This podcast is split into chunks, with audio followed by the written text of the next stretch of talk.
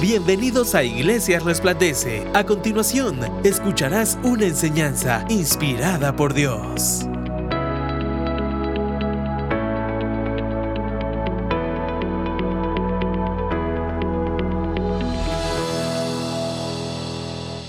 La semana pasada tuve la oportunidad de poder dar inicio a una nueva y emocionante serie. Y es emocionante si la sigue domingo a domingo.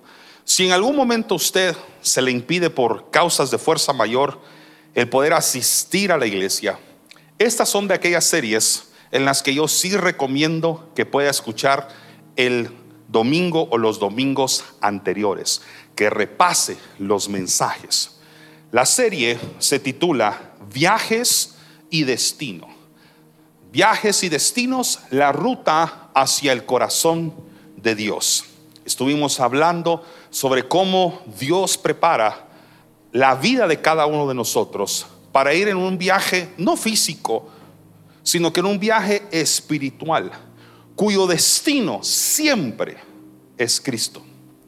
Puede ser que Dios para ello, en nuestras vidas, nos mude de lugares, nos cambie nuestras relaciones interpersonales y también cambie estaciones y temporadas de vida, a lo que yo siempre resumo con personas, lugares y tiempos. Es la forma en la que Dios puede operar personal e individualmente con cada uno.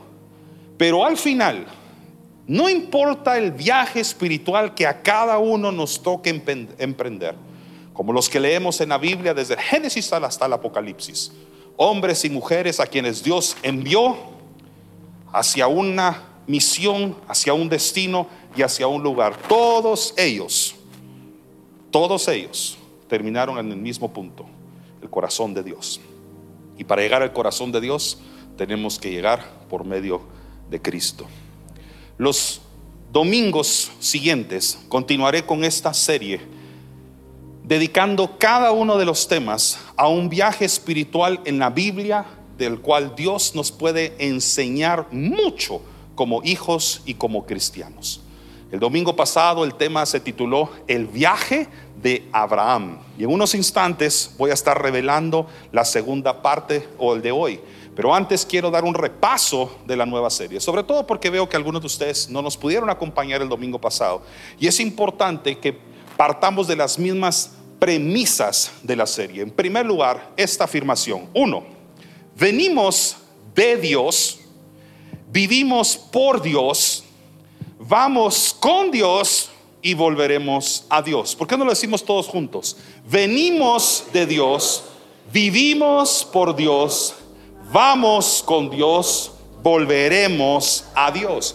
Estas preposiciones que están marcadas ahí o subrayadas no están ahí por accidente. Venimos de Dios sugiere un origen o una procedencia, el lugar del cual nosotros venimos. Nuestro cuerpo, por ejemplo, proviene del polvo de la tierra, pero nuestro espíritu proviene del espíritu de Dios. Cuando Dios creó al hombre y lo hizo del polvo de la tierra, sopló aliento en la nariz del hombre y entró el Espíritu de Dios en el espíritu del hombre. Nosotros venimos de Él. Luego dice, vivimos por Dios. Esto habla sobre intención y sobre propósito. Nosotros vivimos por y vivimos para Él. Si usted hoy tiene aire en sus pulmones, sangre por sus venas ahorita corriendo a través de todo su cuerpo, es porque usted vive por causa de Dios y por causa de Cristo como hijo de Dios. Número 3, si vamos con Dios, vamos con la certeza y seguridad de que su presencia va con nosotros a donde sea que vayamos, que Él envía ángeles guardianes, ángeles que nos protegen, para que donde nosotros vayamos siempre estemos bajo su cuidado, resguardo y protección. Vamos con Dios.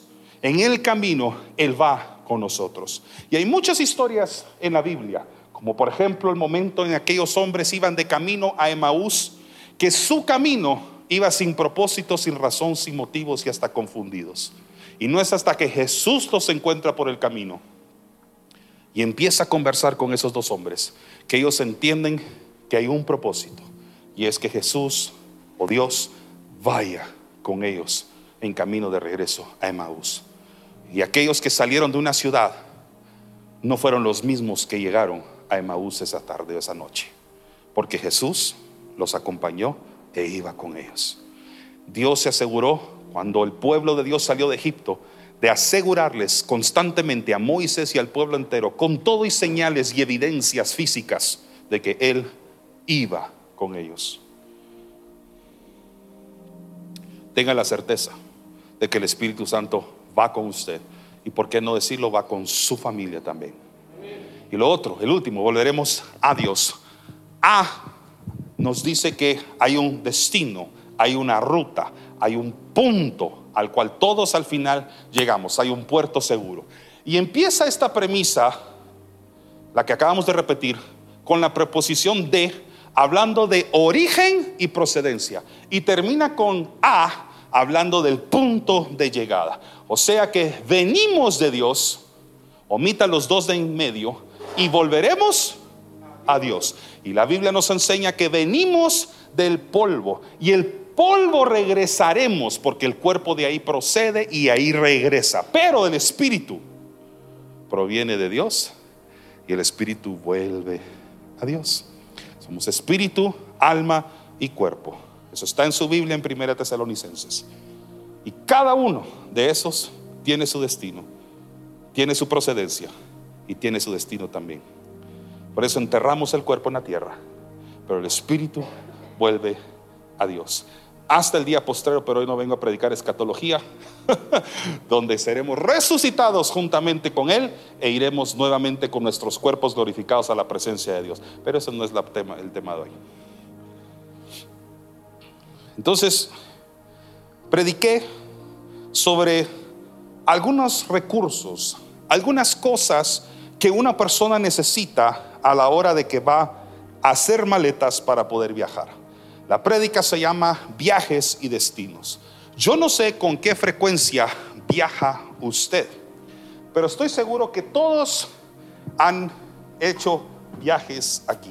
Algunos viajes cortos y otros han hecho viajes más largos. Aunque sea viajó en bus de su casa a la escuela o de su casa al trabajo. Pero todos hemos emprendido viajes cortos, medianos o largos. Y para poder viajar se necesita no solamente una maleta vacía, sino que recursos, cosas que usted necesita para que sean acompañados usted en su viaje. Y son recursos que usted sabe que utilizará según el destino que lo está esperando. Si yo voy a un lugar tropical, un lugar cuya temperatura, por ejemplo, en centígrados supera los 30 grados. La ropa que va aquí adentro me prepara para el destino al que yo voy. Si yo sé que el destino que me espera a mí es el Polo Norte, Groenlandia, o el Polo Sur o la Antártida, créame que voy a empacar ropa para el viaje. Ropa que me va a abrigar y para que yo pueda llegar cómodamente y seguramente al punto que me toca llegar. Sé que si yo voy al Polo Norte, aquí no hay una calzoneta, no hay sandalias, no hay cosas que naturalmente yo usaría para un clima tropical. Y si voy a un clima tropical, no voy a empacar abrigos, gorros y guantes para el frío. Voy a empacar los recursos que necesito para el viaje al que voy a ir. Eso es en un mundo físico. Espiritualmente, nosotros también necesitamos ciertos recursos sin los cuales no estaríamos listos para los desafíos que el viaje naturalmente puede llegar a tener. El domingo pasado los dije un poco lento, o sea, fui discerniendo cada uno. Esta vez los voy a decir un poco más rápido. Si los quiere escuchar completo, les sugiero escuchar la prédica del domingo pasado. Pero lo primero que voy a empacar se llama fe. Yo no puedo salir de viaje con el Señor, un viaje espiritual, una misión a la cual Él me está llamando, si no tengo fe en Jesucristo, no tengo fe en Él. Nunca vaya a un lugar sin fe. Segundo, voy a empacar la oración. Yo no puedo viajar a ningún destino espiritual incomunicado de Dios. Un avión no se atreve a despegar del aeropuerto si sabe que sus canales y vías de comunicación con la tierra, con la torre de control, con el aeropuerto están desconectados. Porque aunque parezca que los aires están despejados, puede correr riesgo todo el avión y todos los tripulantes del avión y todos los pasajeros del avión si choca en el aire con otro. Oración es su comunicación con Dios. No emprendan ningún viaje espiritual incomunicado con Él.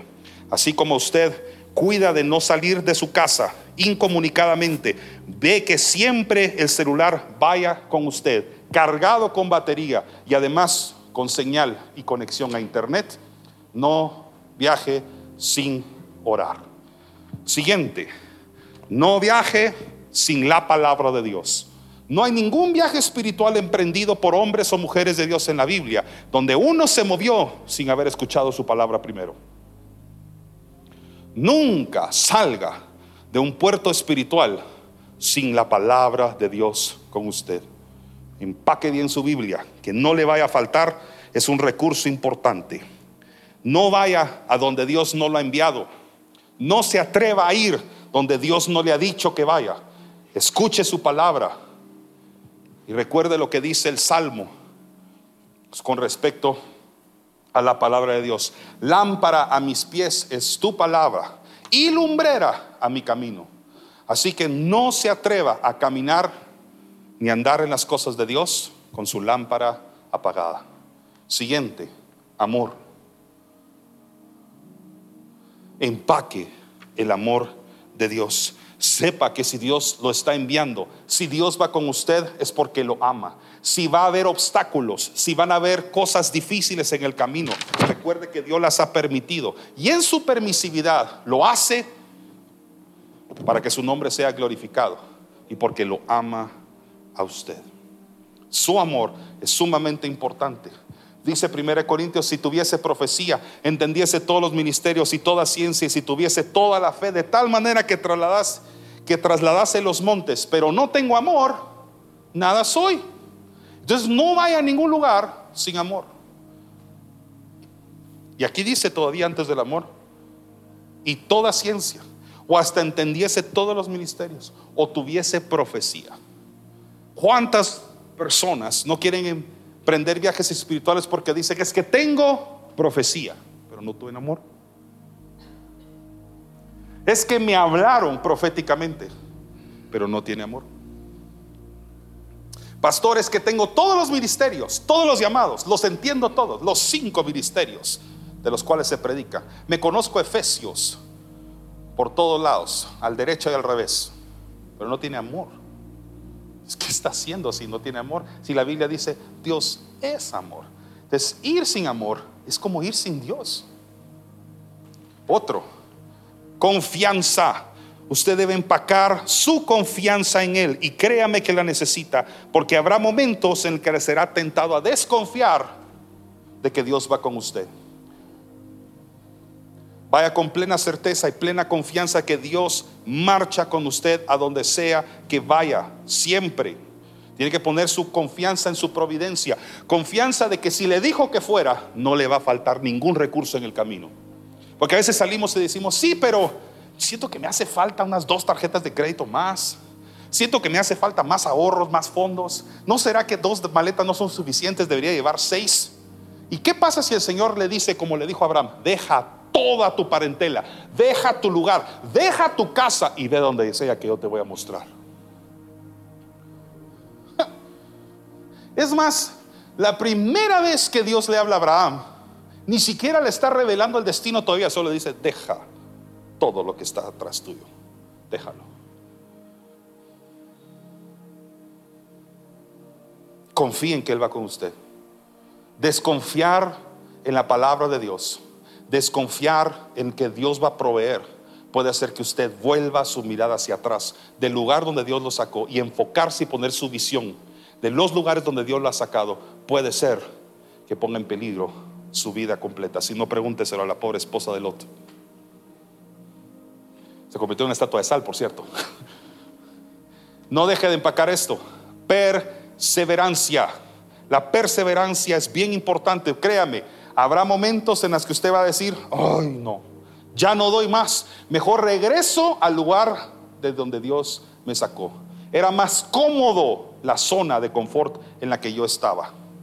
Pero Dios dice en Santiago: bienaventurado el varón que soporta tentaciones, porque cuando haya resistido la prueba, recibe la corona de vida que Dios le ha prometido a los que le aman. ¿Y sabe qué? Empaque esto: humildad. La Biblia dice: bienaventurados los pobres en espíritu, porque de ellos es el reino de Dios. Y una vez usted haya empacado todo esto, entonces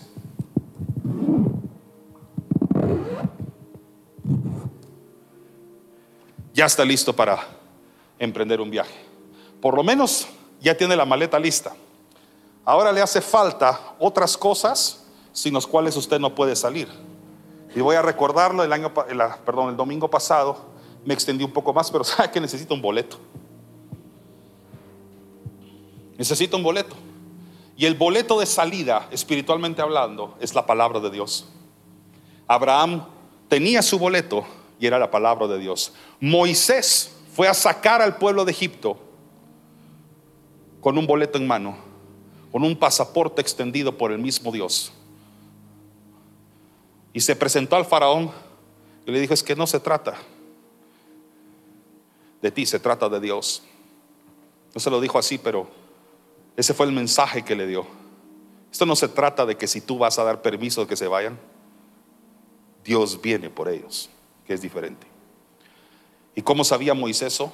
Porque Moisés recibió la palabra de Dios: mi presencia irá contigo, yo soy irá contigo, Yahweh irá contigo. Usted necesita un boleto de salida a su palabra. ¿Sabe qué? En todos los viajes espirituales que Dios le ha encomendado a ir, no se mueva si no ha escuchado claramente su voz. Ahora, yo no estoy hablando de mudanzas físicas, mucho menos estoy diciendo que se cambie de iglesia. Estoy hablando sobre cuando Dios lo llama a salir de la estación de comodidad donde está, sobre todo si la estación donde usted está siendo continuamente víctima de la tentación, cayendo en tentación y viviendo en pecado. Si usted está en una zona donde se está comprometiendo su moralidad, sus principios cristianos, los principios y valores que usted desde siempre ha conocido, pero los cuales no se ha comprometido también. Sobre todo si usted está rodeado de relaciones tóxicas que, en lugar de estar edificando y bendiciendo su vida, están intoxicando la dosis espiritual que Dios le dio y ahogando el aceite que Dios depositó sobre usted. Siguiente, el abordaje. Una vez usted tiene su boleto, puede abordar el avión. Con su boleto puede abordar el tren.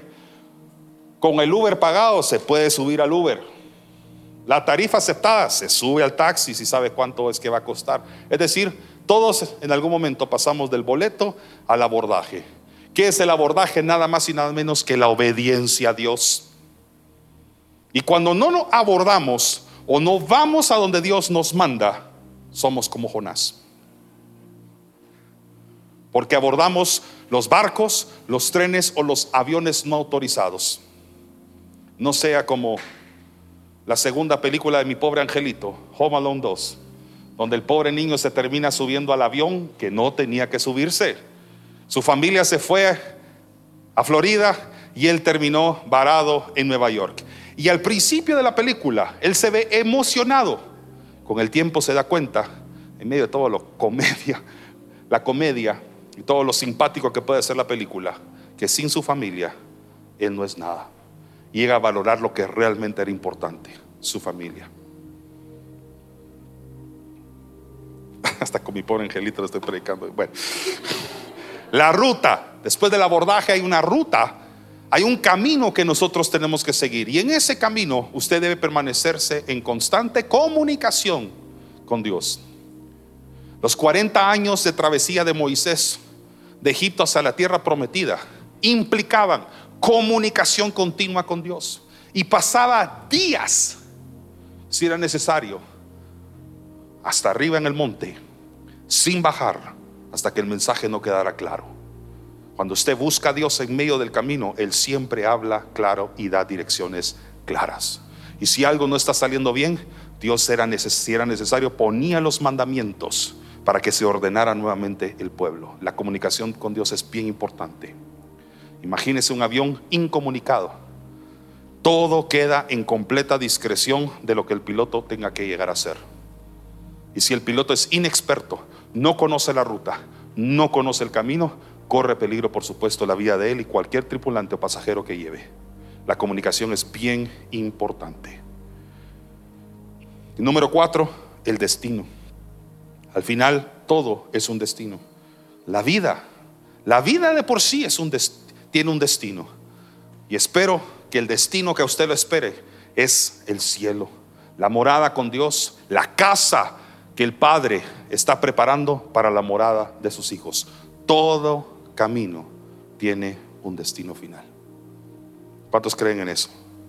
El tema del domingo pasado fue el viaje de Abraham, y el viaje de este domingo, tema de este domingo, será el viaje de Moisés. Como ya lo mencioné tanto, mejor ahora entremos de una vez con Moisés. ¿Cuántos están familiarizados con la vida de Moisés? Un poquito, por favor, levante su mano si usted más o menos sabe de quién estoy hablando. Yo diría que casi todos en casa tenemos una buena idea de quién es Moisés, así que creo que podemos entender cuál fue el viaje que Moisés le tocó vivir. La historia de Moisés, para poder entender su viaje, habría que leer, pero hoy por cuestiones de tiempo no lo podemos hacer por completo, los capítulos 1, 2 y 3. Los capítulos 1, 2 y 3 son la anticipación de este importante y, por cierto, largo viaje. El viaje de Abraham, desde que recibió la instrucción de Dios hasta que llegó a su destino y se cumplió la promesa de Dios, duró más o menos 25 años. El viaje de Moisés es un viaje de nada más y nada menos que 40 años. En la Biblia hay viajes cortos y hay viajes largos. Y hablando de desiertos, bíblicamente hablando, los más cortos son de 40 días, como el que vivió Jesús en el desierto previo al lanzamiento de su ministerio, y el más largo, 40 años. Así que yo no sé si a usted le tocan procesos desérticos de 40 días o 40 años, asegúrese de que Dios va con usted. Este es un viaje muy largo, es toda una vida, sobre todo para los que andamos en esa maravillosa década de los 40.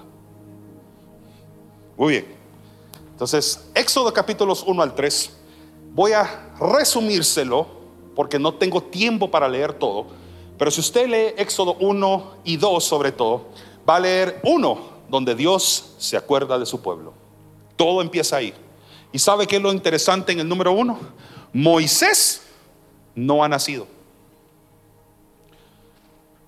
pero Dios ya está anticipando el viaje de un hombre que algún día nacería en esta tierra, llamado Moisés. Moisés nace en el capítulo siguiente, pero ya desde el 1 Dios se acuerda de su pueblo y empieza a ejecutar un plan desde el cielo. Y entre ese plan era incluir a una persona llamada Moisés, otro grupo de personas llamado el pueblo de Israel, y por supuesto número 3, el antagonista, el faraón y su ejército. Dios ya está contemplando personas, está contemplando lugares. En primer lugar, el lugar de donde los tiene que sacar, Egipto. Segundo lugar, el lugar por donde tienen que atravesar el desierto. Y tercer y más importante, el lugar donde ellos iban, la tierra prometida. Ya en el capítulo 1, Dios está ejecutando un plan celestial para ese pueblo, y ese hombre llamado Moisés ni siquiera ha nacido. Hay planes que Dios tiene destinado para sus hijos aún antes de que nacieran. Jeremías, léalo. Aún antes de que Jeremías nació, cuando fue conocido en el vientre de su madre, ya tenía un propósito, ya tenía un llamado. Así que no creas que casualmente las cosas se están dando en el ministerio que Dios te está confiando. Hay circunstancias, cosas que ya en la eternidad Dios planificó y conoció de antemano y preparó de antemano para todos los que lo aman. Y antes de que tú nacieras, ya tenías un destino, ya tenías un propósito, ya tenías un nombre, una identidad delante de los ojos de Dios. Ya los tienes, ya cuentas con eso. Tu misión no es ver si tienes un llamado o no. Tu misión es conocerlo a Él y estar tan pegado a Jesús que te es revelado en el camino lo que te tocaba hacer. Tu misión en la tierra no es decirle a Dios que te use. Tu misión en la tierra es descubrir para qué vas a ser usado, para su gloria y su nombre. Porque la misión ya está escrita, la ruta ya está trazada. La de Moisés ya estaba trazada, ya estaba orquestado. No fue casualidad lo que usted lee después del capítulo 1 y capítulo 2 cuando Moisés nace. No fue fruto de la casualidad de que una mujer, queriendo proteger a su hijo de ser asesinado, lo colocara en un canasto y lo dejara ir en el río Nilo, y justamente ese canasto llegara a la casa de un egipcio, y no cualquier casa, sino que a la casa del faraón, del rey, de las autoridades máximas egipcias, para que entre ellos crecieran. ¿Ya vio ese plan de infiltración de Dios? No voy a decir espionaje, ¿verdad? Porque no puedo decir cosas malas a Dios, pues, pero ¿ya vio ese plan de infiltración de Dios? Que desde bebé lo metió para que entendiera, conociera la cultura egipcia y de ahí la sacara para sacar algún día a su pueblo. Solo Dios hace las cosas así. Usted fue infiltrado en este tiempo, en esta generación.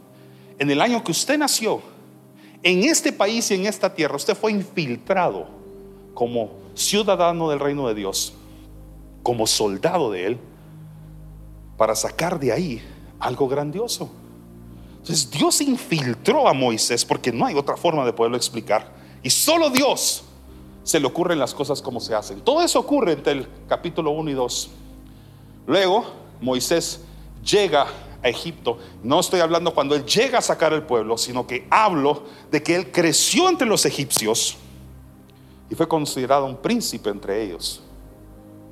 Y luego, más adelante, justo antes de la historia que vamos a leer, Moisés descubre su identidad, que sus raíces, su sangre no era egipcia, sino que era hebrea. Y en medio de eso, él ve la tortura que le hacen un esclavo de su familia, asesina y mata a un egipcio. Es descubierto, todo esto lo estoy contando así rapidito, es descubierto y sale huyendo a un lugar llamado Madián.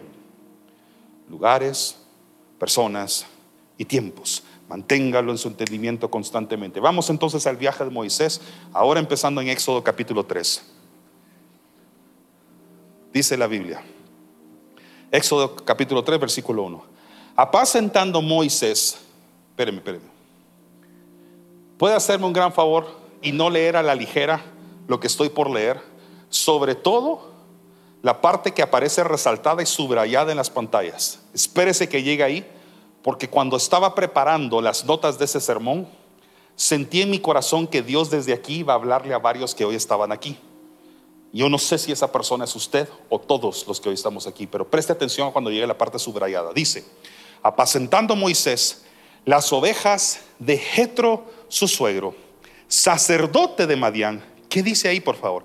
Llevó las ovejas a través del desierto y llegó hasta el Horeb, el monte de Dios. Ok, aquí en el primer lugar, no estoy hablando la versión de Moisés. No es la versión mosaica donde este hombre ya está empoderado por Dios, listos para ir a sacar al pueblo de Egipto, llevarlo al desierto, hacia la tierra prometida.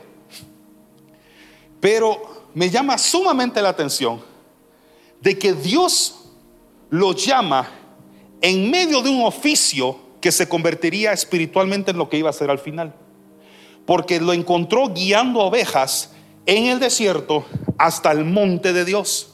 Y cuando Moisés es enviado por Dios, lo envía sacando al pueblo de Dios, representado en las ovejas, a través de un desierto que es tierra conocida para él, hasta la tierra donde fluye leche y miel, que es la promesa o el monte de Dios.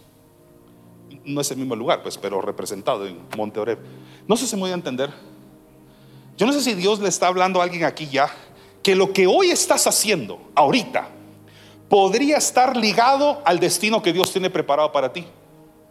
Entonces, los que estuvieron aquí en la alabanza de adoración, Edgar, sentado en esta silla, contaba que hace apenas unos años atrás, justo un poco antes de la pandemia, él había hecho votos.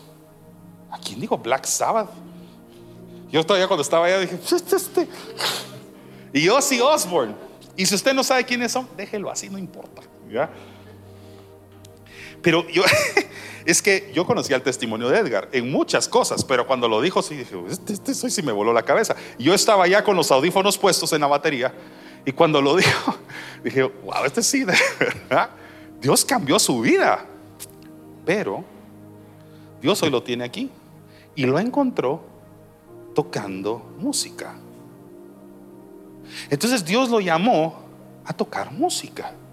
Para mí tiene mucho sentido. Jesús usó la misma fórmula. Dijo, necesito pescadores de hombres, y una mañana fue a buscar pescadores de peces. Entonces lo que tú estás haciendo hoy podría ya estar íntimamente ligado en lo que Dios va a hacer contigo para llevarte a tu destino. Es que yo soy maestro, soy comunicador, sé hablar en público. Que no te extrañe que esa será la herramienta que Dios utilizará para la predicación de su palabra. Tengo relaciones interpersonales, me llevo bien, simplemente me gusta relacionarme con las personas. Tu llamado podría ser impresionantemente ligado a las cualidades que Dios ya puso en ti desde que nacieras. Entonces Moisés se ha encontrado guiando ovejas.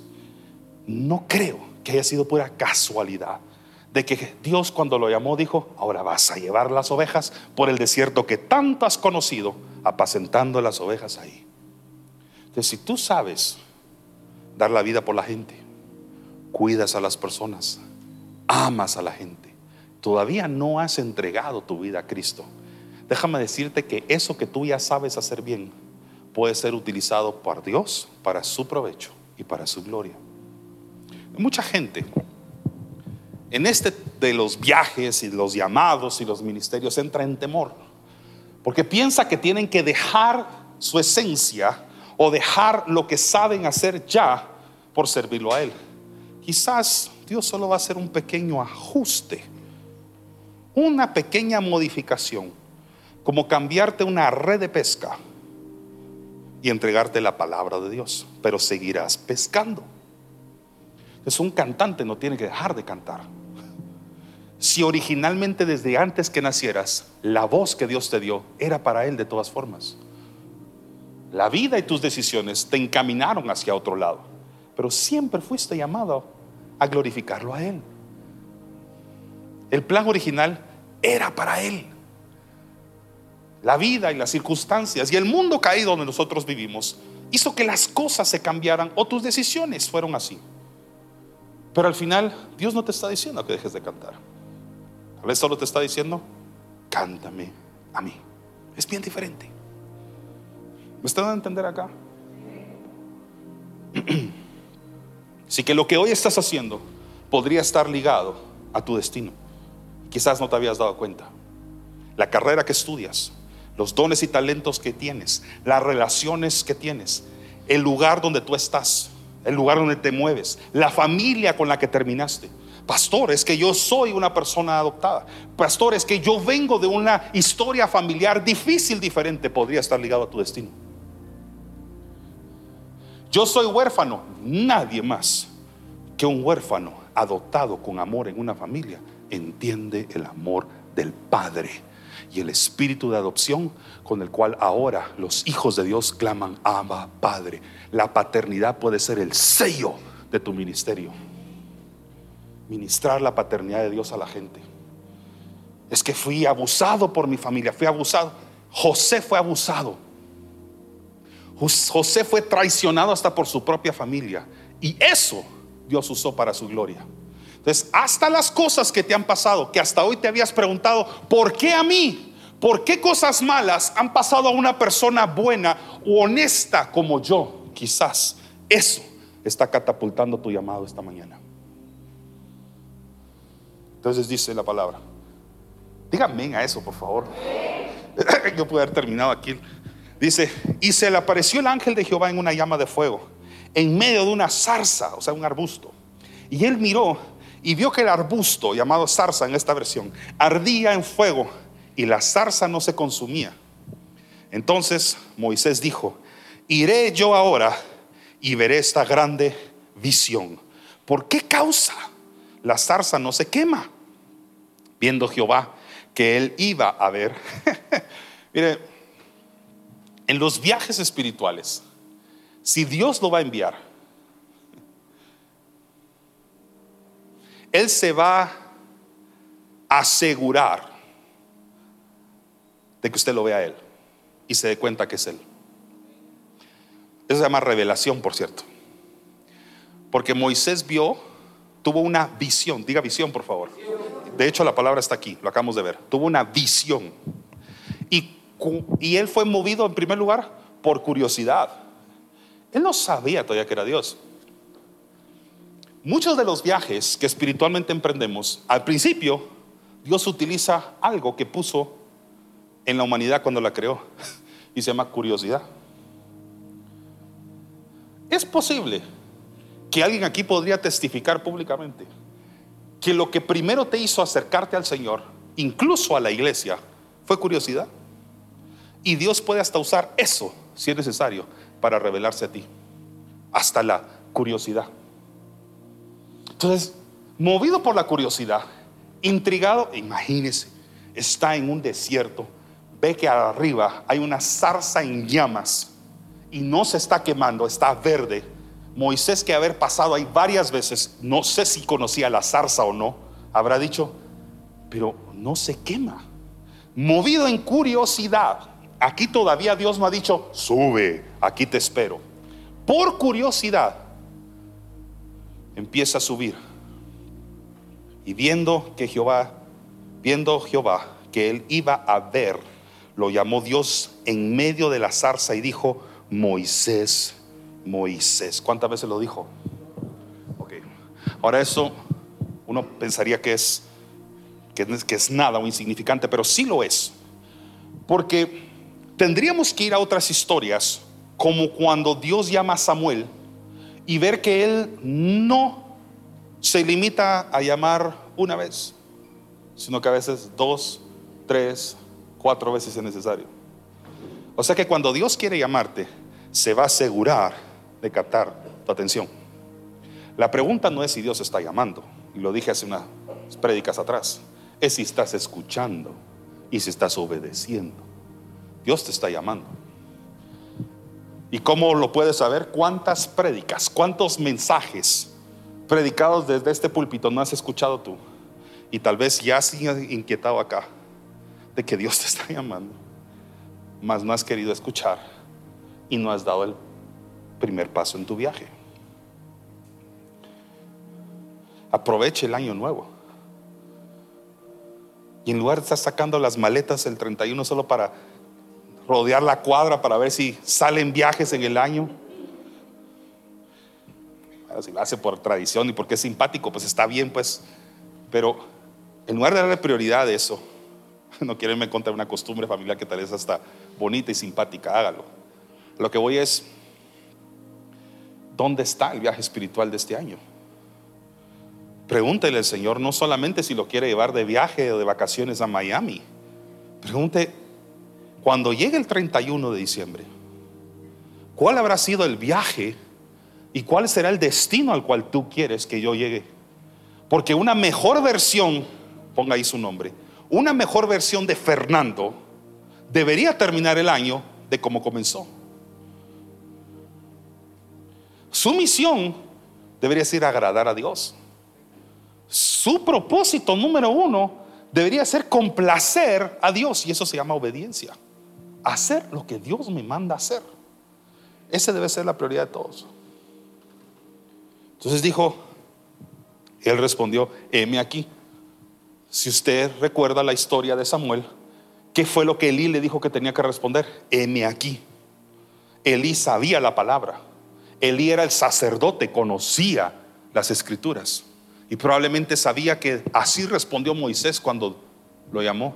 Y Elí no dijo nada más y nada menos a Samuel: si vuelves a escuchar a Dios, di heme aquí. Y le puedo dar un consejo a usted: si Dios se le vuelve a presentar o se le revela de cualquier forma que se le quiera revelar, y usted escucha a Dios hablando a su corazón de que él se acerca a él, que esté con él, que lleve su vida a sus pies, su matrimonio, su familia, su servicio y su ministerio a sus pies, solo diga algo: heme aquí, y deje que él dé la palabra de ahí en adelante. Solo se requirió que Moisés dijera: heme aquí, y entonces Dios le habló a Moisés. Solo se requirió que Samuel dijera: heme aquí, y Dios se encargó de todo lo demás con Samuel. Si tan solo dijéramos: heme aquí, Dios ya había hablado suficiente. Lo que pasa es que sabemos que Dios nos está llamando y ponemos en espera la llamada. Yo le devuelvo la llamada. En 2025 voy a servirlo. No, en 2026, porque ya se habrán graduado los patojos, ya salen. No, Dios te está llamando hoy.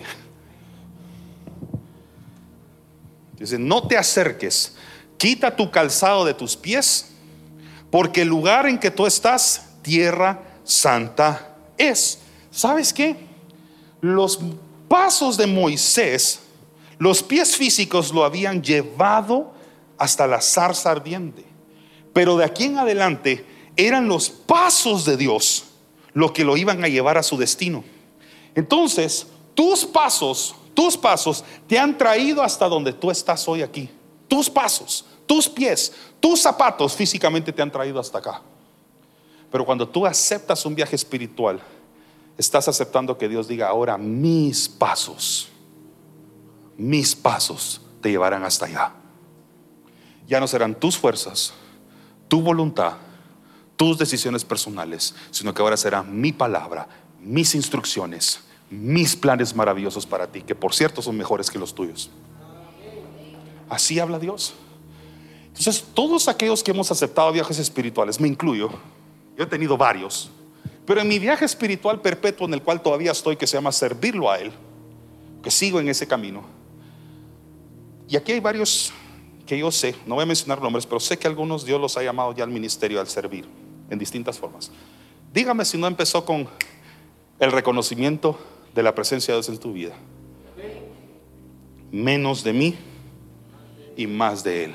Eso significa quitarte los zapatos, entender que hasta aquí tus fuerzas te han llevado, tu propio camino ha sido fruto de tus decisiones y todo, y está bien, pero de aquí en adelante el que te va a enviar es Dios. Y por eso tienes que descalzarte, y eso es renunciar al mundo, renunciar a muchas cosas. A veces significa sacrificar hasta tu comodidad por seguirlo a él. Y dijo Dios: yo soy el Dios de tu padre, Dios de Abraham, el viaje de la semana pasada, Dios de Isaac y Dios de Jacob. Entonces Moisés cubrió su rostro porque tuvo miedo de mirar a Dios. Dijo luego Jehová: bien he visto la aflicción de mi pueblo que está en Egipto. Pare ahí. Esto es el capítulo 3. Esto que usted está leyendo aparece en el capítulo 1, donde Moisés no ha nacido.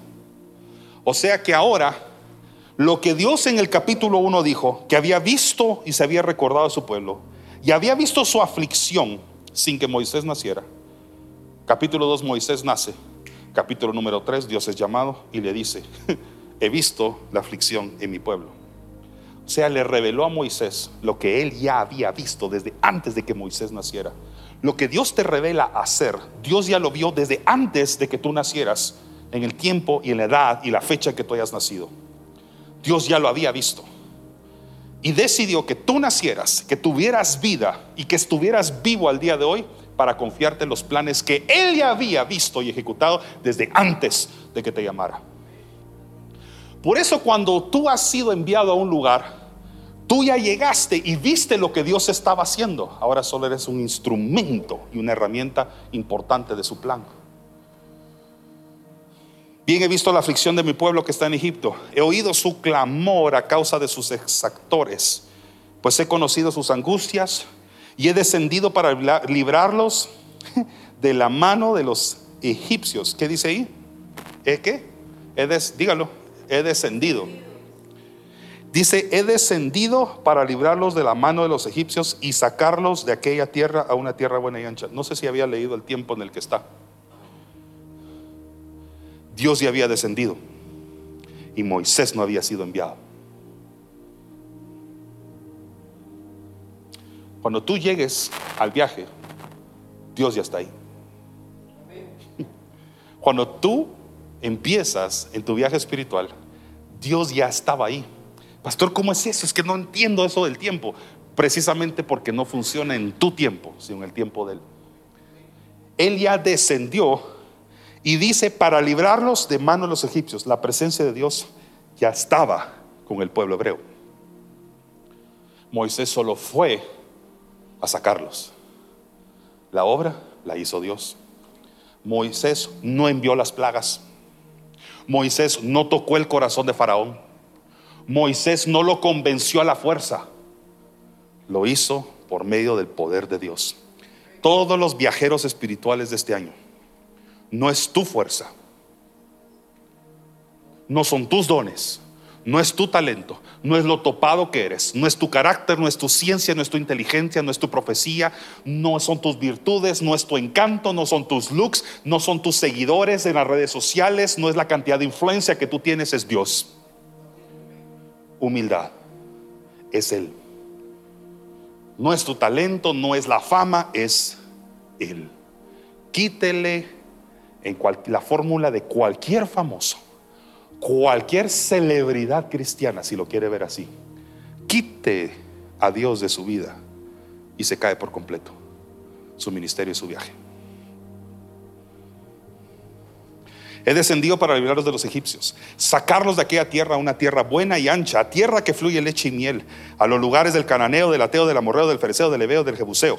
El clamor, pues, de los hijos de Israel ha venido delante de mí, y también he visto la opresión con que los egipcios los oprimen. Ve, por tanto, aquí empieza el boleto.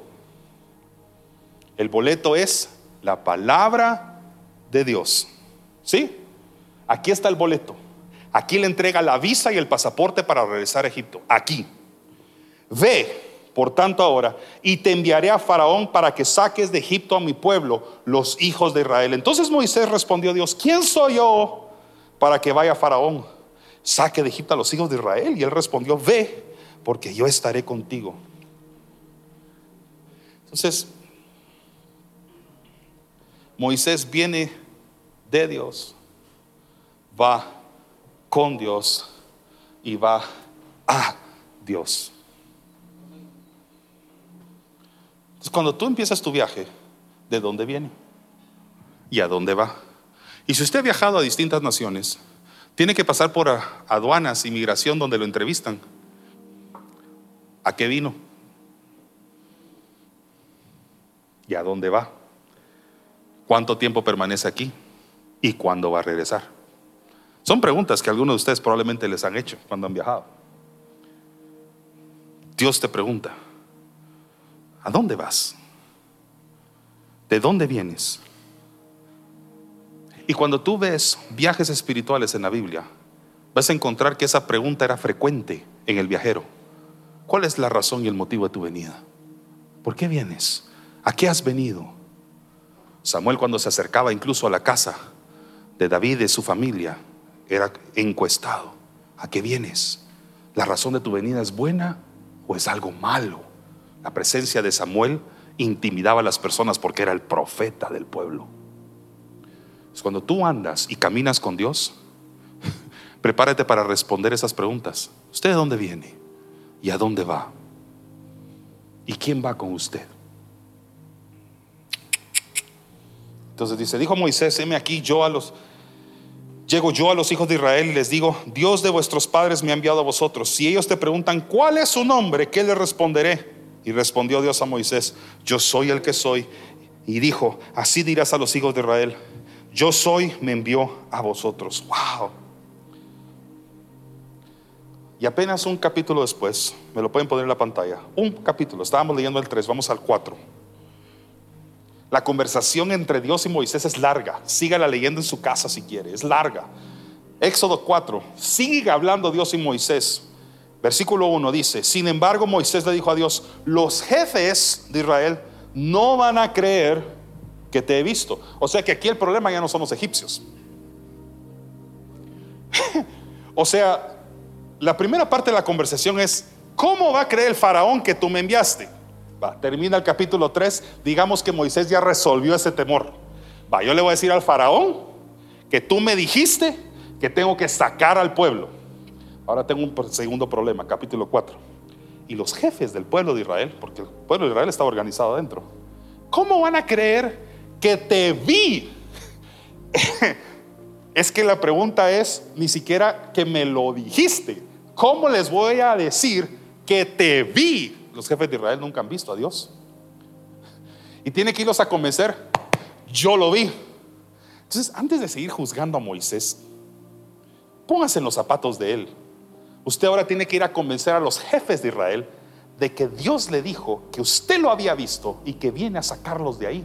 Los jefes dirán: ¿y nosotros qué? ¿No puedo usarnos a unos de nosotros adentro? No. Dios a veces se infiltra para poder sacar. Los jefes de Israel no van a creer que me han visto, así que no me van a obedecer. Entonces Dios le dijo: ¿qué tienes en tu mano? Todos digan: ¿qué tienes en tu mano? Y una vara, contestó Moisés. Te voy a decir algo: Dios jamás te hace preguntas sin conocer la respuesta. Nunca. Nunca Dios va a hacer una pregunta sin conocer la respuesta. Jesús le preguntó a un enfermo: ¿quieres ser sano? Ya se sabía la respuesta. A Bartimeo: ¿qué puedo hacer por ti? La respuesta también era lógica. Y a Moisés le pregunta: ¿qué tienes en tu mano? Y él responde: una vara. Versículo 3: tírala al suelo. Moisés tiró la vara al suelo y esta se convirtió en una serpiente. Moisés trató de apartarse de ella, pero Dios le dijo: ahora extiende la mano y agarra la serpiente por la cola. Moisés extendió la mano para agarrarla y en cuanto la tocó, la serpiente se convirtió otra vez en una vara. Todos digan: una vara. Era una vara común, era un palo, una vara de un pastor, lo que tradicionalmente un pastor utiliza. Versículo 5: haz esto mismo delante de los jefes de Israel. Cuando ellos vean que la vara se convierte en serpiente, creerán que me has visto a mí, que soy el hijo de sus antepasados. Mucha gente se le olvida que esas señales no eran para que los egipcios creyeran en Moisés. Esas señales eran para que hasta los jefes de Israel creyeran en Moisés. Entonces hay señales que te van a acompañar en tu viaje. Hay credenciales, permisos que te van a acompañar en tu viaje, que te van a abrir las puertas. Y a todos les puedo decir algo, se llama una palabra: favor. Favor de Dios. Es sacar la credencial que dice: Dios me dio permiso.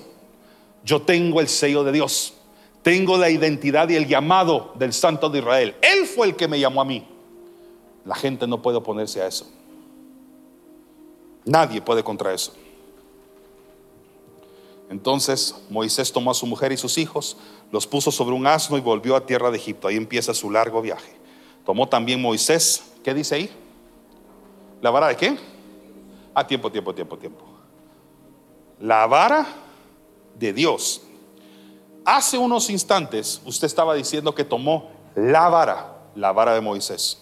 Ahora esa vara se llama la vara de Dios. ¿Ya se dio cuenta? ¿Cómo Dios cambió de dueño la vara que Moisés tenía al principio? Entonces, todos aquí sostenemos un instrumento. Todos sostenemos un instrumento, algo que nos identifica, algo que nos sirve para poder trabajar. Para Moisés era una vara. Y su vara era para poder trabajar y guiar las ovejas en el desierto de Madián. hasta el monte Oreb. Era la vara de Moisés. Pero en el momento que la soltó, por orden de Dios, y el poder de Dios tocó la vara dejó de ser de Moisés y se convirtió en ahora la vara de Dios. En tu viaje, cuando Dios te llama en el camino, hay cosas que en tus manos, recursos que en tus manos hasta ahora tú habías utilizado para el cumplimiento de tu oficio, de tu profesión, para las cosas que tú sabes hacer bien, pero Dios te llama a soltarlas. Suéltalas para hacer un cambio de transición de propiedad, y ahora te das cuenta que ya no es tuyo, sino que es de Dios. Suelta el talento que hasta ahorita tú te habías acreditado a ti misma la excelencia, porque estudiaste, porque eres pilas, porque tienes un oído musical, porque tienes oído vocal, porque sabes hablar bien, porque fuiste a una escuela comunicativa, porque desde chiquito te entrenaron a hablar como hablan, porque sos hijo de X y de Y, porque mi mamá tiene carácter y mi papá también, entonces tú también lo tienes. Todo, suéltalo y deja que el poder de Dios lo toque. Cuando Dios te lo devuelve y el poder se manifiesta en ti, ya no son tus dones, tus recursos, tus llamados, tus talentos, tus virtudes, ahora de aquí en adelante son de Dios. Entonces, la vara de Dios en la mano de Moisés. ¿Usted se imagina qué hubiera pasado si esa vara no cae y no la suelta? Capítulos más adelante usted ya sabe lo que pasa. ¡Y Moisés! El mar de los juncos delante de nosotros. El mar rojo para nosotros hoy en día. El mar de los juncos. ¿A dónde nos vamos si el ejército de Faraón viene atrás? ¿Qué es lo que levantó Moisés? La vara de Dios, no de Moisés. Es cuando las cosas se ponen difíciles en el viaje, aquello que antes era tuyo, aquello a lo que tú antes te aferrabas y decías, me acredito a yo la gloria, me acredito yo todo lo pilas y lo bueno que soy, ahora lo he entregado al Señor y ahora lo levanto en el nombre del Padre, del Hijo y del Espíritu Santo. Y así es como las cosas empiezan a suceder delante de ti. Así es como harás proezas. Así es como tus ojos verán cosas maravillosas ocurrir delante de ti. Cosas que el ojo nunca vio, que el oído nunca escuchó. Esas cosas que Dios tiene preparadas, predestinadas para aquellos que lo aman. Eso es lo que van a ver tus ojos. Lo tienes que soltar para que Dios te deje volver a tomar. Entonces, mi pregunta para terminar hoy es: ¿qué tienes en tu mano? ¿Qué tienes en la mano? ¿Qué recursos puso Dios en tu mano desde hace un tiempo atrás que hoy tal vez Dios te dijo antes de viajar? Suéltalo. Suéltalo. Suelta tu orgullo, tu vanidad. Suelta tus capacidades, suelta tus talentos, tus virtudes, tus recursos. Suelta aquello que hasta ahorita ha servido para el cumplimiento de tus labores y oficios, quizás solo para agradar al hombre. Suéltalo. Déjalo ir. Dios lo va a transformar y en su momento te va a pedir que lo tomes. Pero cuando lo vuelvas a agarrar, ya no dirás, es mi talento, es el talento de Dios. Ya no vas a decir, es mi carrera, es que es solo mi profesión, es que es mi, yo. Y vas a decir, Yahweh, es de Él. Dios se encargó en toda la conversación como dices, yo iré contigo. Yo soy el que va contigo. Le afirmó que todo de aquí en adelante se trataba de Dios. Y Moisés renunció a todo por seguirlo a Él. Entonces, ¿qué tienes en tu mano? Que tal vez hoy espiritualmente Dios te está diciendo, suéltalo. Hay quienes tienen que soltar su familia, su matrimonio, tu relación con tus hijos, porque has querido tomar la batuta de las cosas creyendo que tú eres el que lo va a arreglar y solucionar todo, y hasta ahorita no has visto nada más que intentos frustrados por querer arreglar lo que Dios y solo Dios puede hacer. Suéltalo. Deja que el poder de Dios lo transforme y lo toque. Suéltalo. Así que te pregunto, ¿te estás aferrando a algo que necesitas soltar hoy? Moisés tuvo que soltar su vara su vara de comodidad. ¿Qué tienes que soltar hoy? ¿Qué te está diciendo el Señor a tu espíritu, hablando al corazón de cada uno de los que estamos aquí? Suelta esto. ¿Qué es lo que no te está permitiendo avanzar en la ruta que yo tengo destinada para ti? El viaje espiritual que yo estoy diseñando para ti. No estás avanzando porque te estás aferrando a cosas que tienes que soltar. Y ponlo en las manos de Dios. Todos digan en las manos de Dios. Cuando tú pones las cosas en las manos de Dios, no significa que dejas de tenerlas. Es que solo están cambiando de dueño. La vara regresó a la mano de Moisés, pues.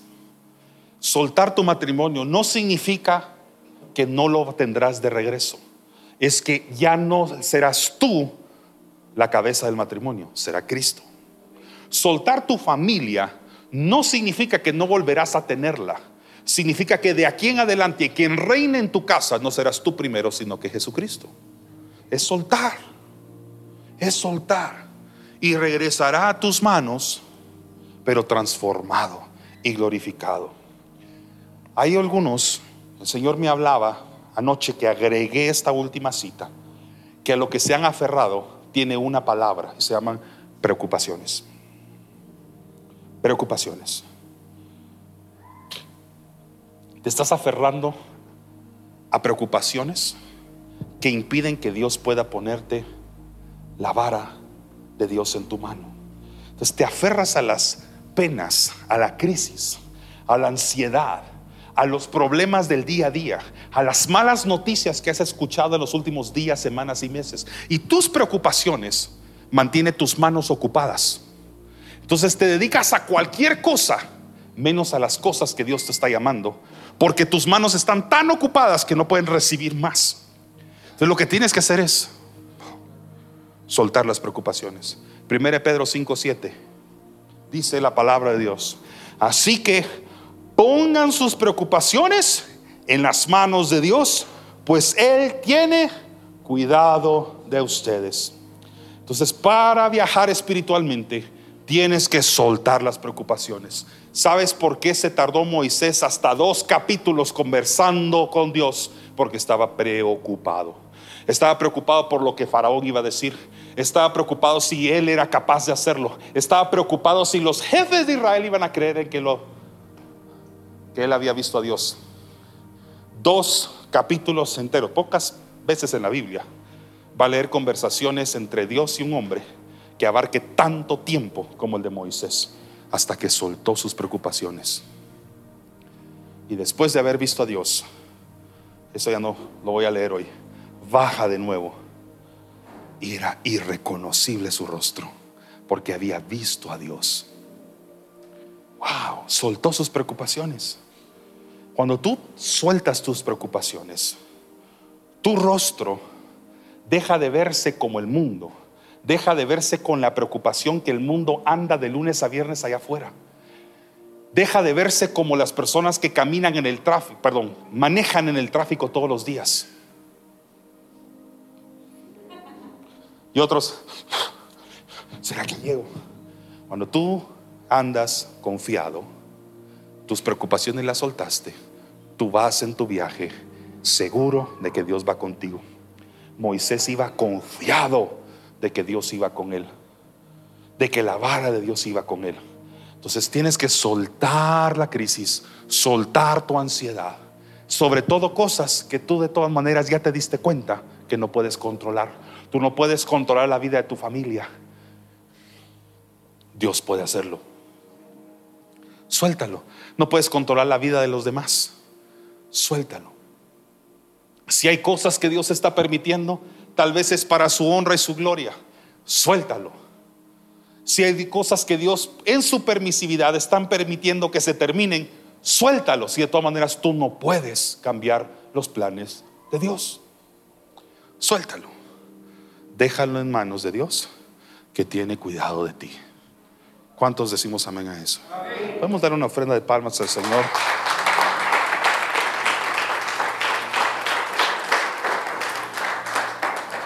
Cierre sus ojos, solo quiero hacer una oración breve, apenas algunos segundos, pero quiero bendecir la vida de aquellos que se han identificado con cualquiera de los dos viajes de esta serie hasta ahora predicados. Con el viaje de Abraham, un viaje trascendental, un viaje que cambió la vida de él y del mundo entero, un viaje que hizo cambiar la perspectiva de un hombre que pensó que moriría sin ser papá, sin ver familia y sin ver pueblo, y cuya perspectiva de quién era él fue cambiado radicalmente en un proceso de 25 años. Y hay quienes se identifican con el viaje de esta mañana, el viaje de un hombre llamado Moisés, que pensó que su vida y su destino era trabajar cómodamente en un desierto, sin darse cuenta que aquello que estaba haciendo de una vez lo prepararía para el destino que Dios tenía predestinado para él. Te identifiques con el primero, con el segundo, con los dos viajes. Quiero bendecirte en el nombre del Padre, del Hijo y del Espíritu Santo, para que Dios te dé los recursos suficientes para soportar las dificultades del viaje, para que puedas llegar a ver la tierra prometida que Dios tiene preparado para ti y para los tuyos, para que puedas sujetarte en obediencia a la voz de Dios que te está llamando. Para aquellos que hoy van a soltar cosas a las cuales cómodamente se han aferrado durante mucho tiempo, cosas humanas que te han llevado lejos, pero tal vez te han llegado lejos a la admiración humana, pero quizás estás todavía distante de la admiración celestial. Y hoy Dios te está diciendo: suéltalo. Porque esto no se trata de los aplausos de los hombres, de la admiración de los seguidores, de los likes, de los aplausos de tus súbditos, de tus colaboradores, de tus socios y de las demás personas, incluso de tus colegas. Esto se trata de la admiración de parte de Dios, la complacencia de Dios sobre ti. Así que en el nombre de Jesús, para todos los emprendedores y todos los viajeros espiritualmente hablando, Dios vaya contigo. En el nombre de Jesús decimos amén. Dale una otra ofrenda de palmas al Señor. Gracias por haber escuchado esta enseñanza de Iglesia Resplandece. Si este mensaje fue de bendición, compártelo con tus amigos y síguenos en nuestras redes sociales como Iglesia Resplandece.